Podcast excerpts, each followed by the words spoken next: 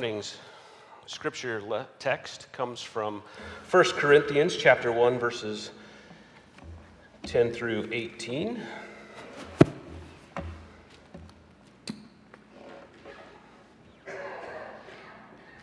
Now I appeal to you, brothers and sisters, by the name of our Lord Jesus Christ, that all of you be in agreement and that there be no divisions among you, but that you be united in the same mind and the same purpose. For it has been reported to me by Chloe's people that there are quarrels among you, my brothers and sisters. What I mean is that each of you says, I belong to Paul, or I belong to Apollos, or I belong to Cephas, or I belong to Christ. Has Christ been divided? Was Paul crucified for you?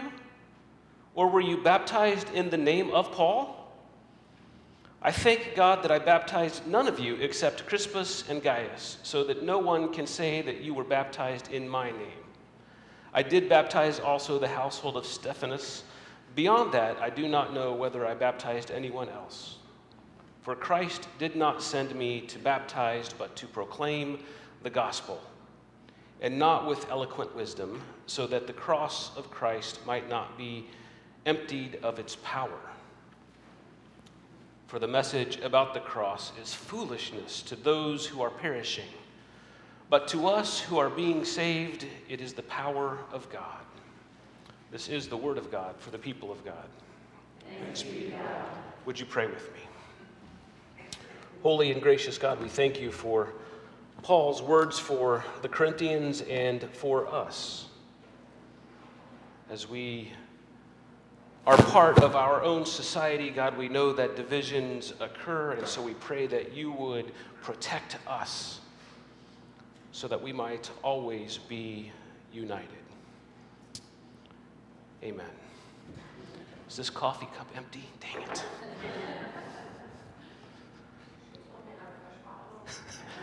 pop quiz, pop quiz for you today. Does anybody know what the word homoousios means? If it helps, it's Greek. No, okay. So it means of the same substance. Of the same substance. Does anybody know what the word homoiousios means? It's also Greek. And it means of similar substance. Of the same substance or of similar substance. This piece of bread right here, if I break it, is homoousios, of the same substance. It has come from each other.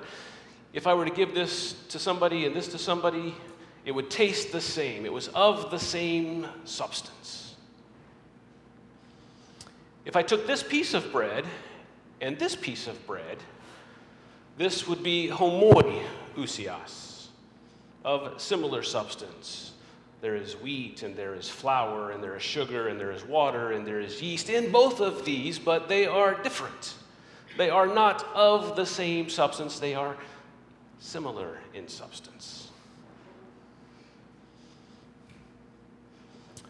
In 325 AD, there was a council that met in Nicaea, the product of which can be found in the hymnal, the Nicene Creed.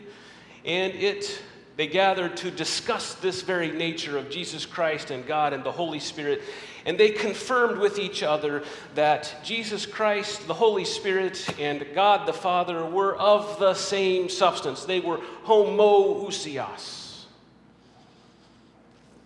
Well, of course, there were some folks that didn't like that.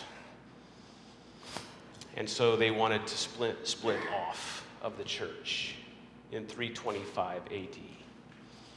There was a second council of Nicaea, a third council of Nicaea, and still no progress. Eventually, in 1025 or 1054 AD, the Great Schism happened, and at which point the East Church pulled away from the West Church, and you have Roman Catholicism in the West and Eastern Orthodoxy in the East. And Paul, before all of that, wrote to the church in Corinth and said, By the name of our Lord Jesus Christ, be in agreement, and that there is to be no division among you. My first duty station was in the base chapel at Naples, Italy, and I know, I know, I know what you're thinking. Italy? The travel, the pizza, the pasta, the pizza, the wine, the pizza, all fantastic. All of that was fantastic. But trust me when I tell you that it was the most challenging and difficult duty station to which I had ever been assigned. It was the chapel itself that made it so horrible. And the kind of church that I hope to never encounter again. In my time there, among other things, I was told that my robes and my stoles and my materials could not be in the same room as one of the other denominations in the chapel.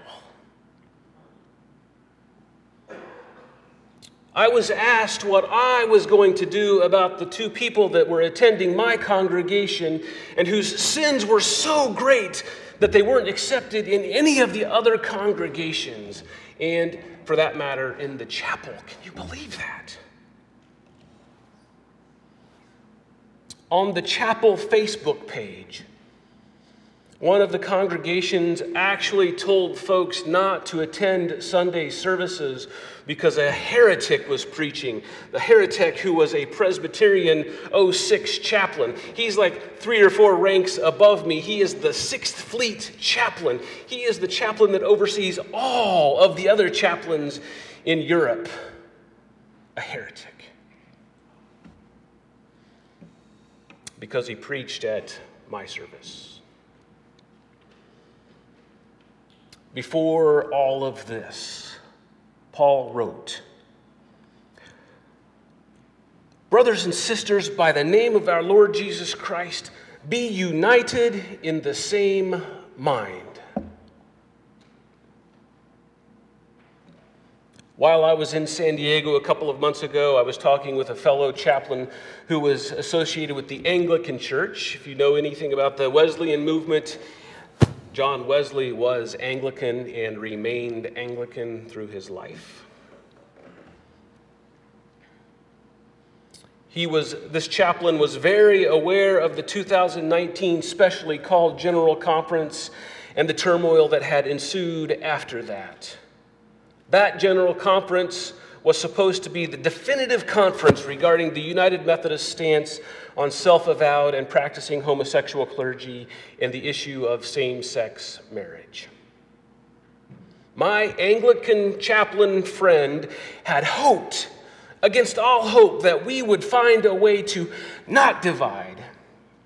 And that if the United Methodist Church could do that, they would be the first denomination to figure it out. All of the other mainline Protestant churches have already experienced the division from this issue. And so that you are all up to date, the regularly scheduled General Conference will be held this May in Minneapolis, Minnesota. There will be lots of proposals that will be introduced. One of them will be chosen and then we'll all figure out a way ahead from that. Right now, nothing has happened, nothing has changed. If nothing new happens from that general conference, there will be angry people on both sides of the issue, and a high probability that there will be division anyway. If something new comes from that general conference, it will likely include a division. But, church, are we not already divided on this issue?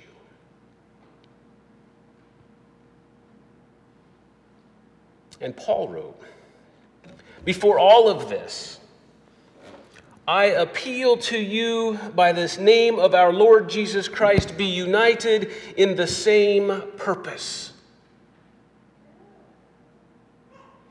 Do you remember a time when this church and the East Church and the South Church were in ministry together?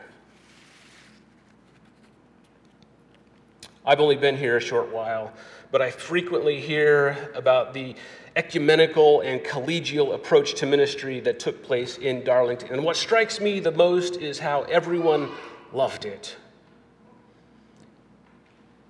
And how everyone wishes that it would be like that again. I love that there's a Super Bowl Sunday.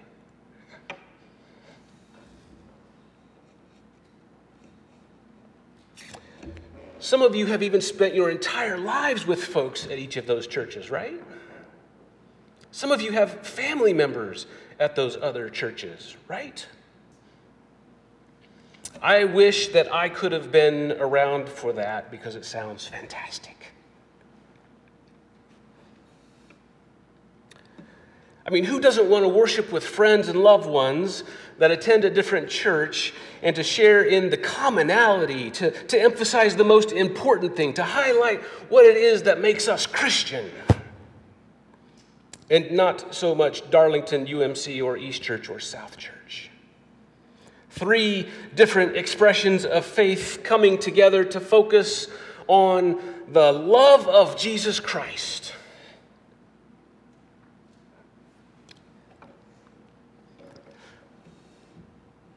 That must have been really, really exciting. In the first verse I read this morning, Paul makes this appeal.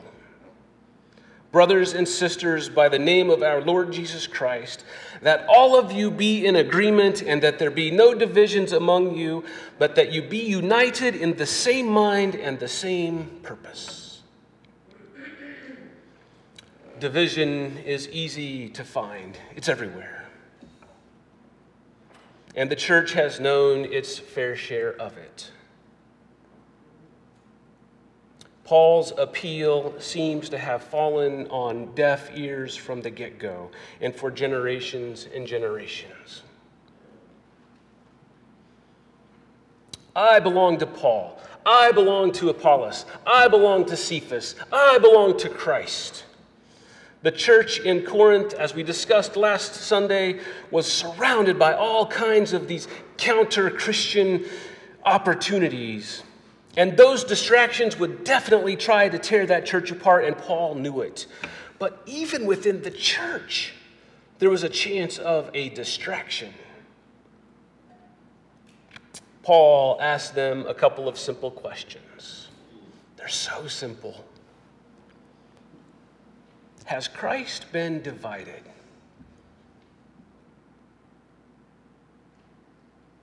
Was Paul crucified for you? Were you baptized in the name of Paul?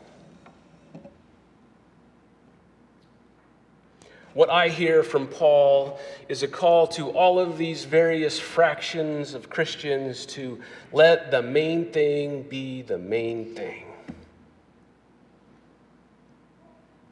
All this other stuff is just stuff. Robes not touching other robes, sinners not being welcomed, issues of doctrine. In the end, that's all stuff. It was Jesus who was crucified. Let's not forget that. It was Jesus' crucifixion that offered salvation. Let's not forget about that. It was a bapti- baptism in the name of Jesus that transforms our hearts and our lives. At the heart of Paul's simple question what is the main thing? What is the main thing? If the main thing is Jesus Christ, then it's not Paul or Apollos or Cephas or Southern Baptist or Episcopalian or Presbyterian or Roman Catholic or Anglican or even United Methodist. If the main thing is Jesus Christ, then it's not adultery or lying or stealing or even homosexuality. It's about Jesus Christ.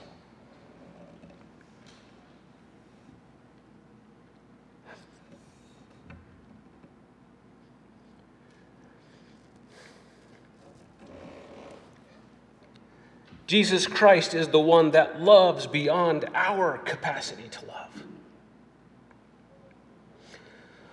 Jesus Christ is the one that suffered on the cross so that every single contrite and repentant sinner can have salvation.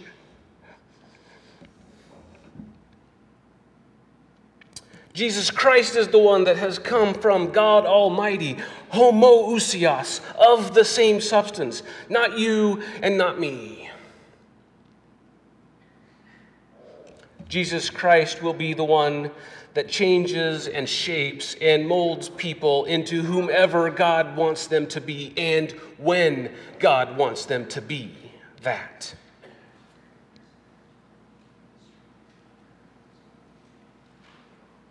Our task is the task outlined by Paul and his letter to the church in Corinth to remain united in our single mindedness of worshiping and loving Jesus Christ. And our task is to remain united in our purpose,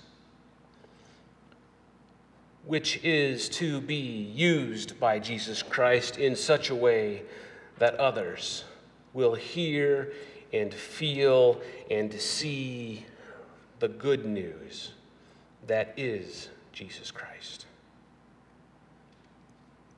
Would you pray with me? We have seen the good news, oh God. We have seen it in our lives. We have experienced the transformations that have happened in us because of Jesus Christ, your Son, our Savior. God, help us to unite around that.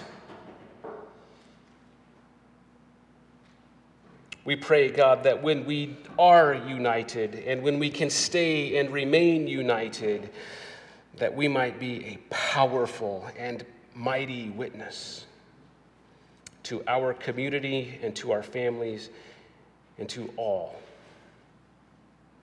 All this we pray in Jesus Christ's name. Amen.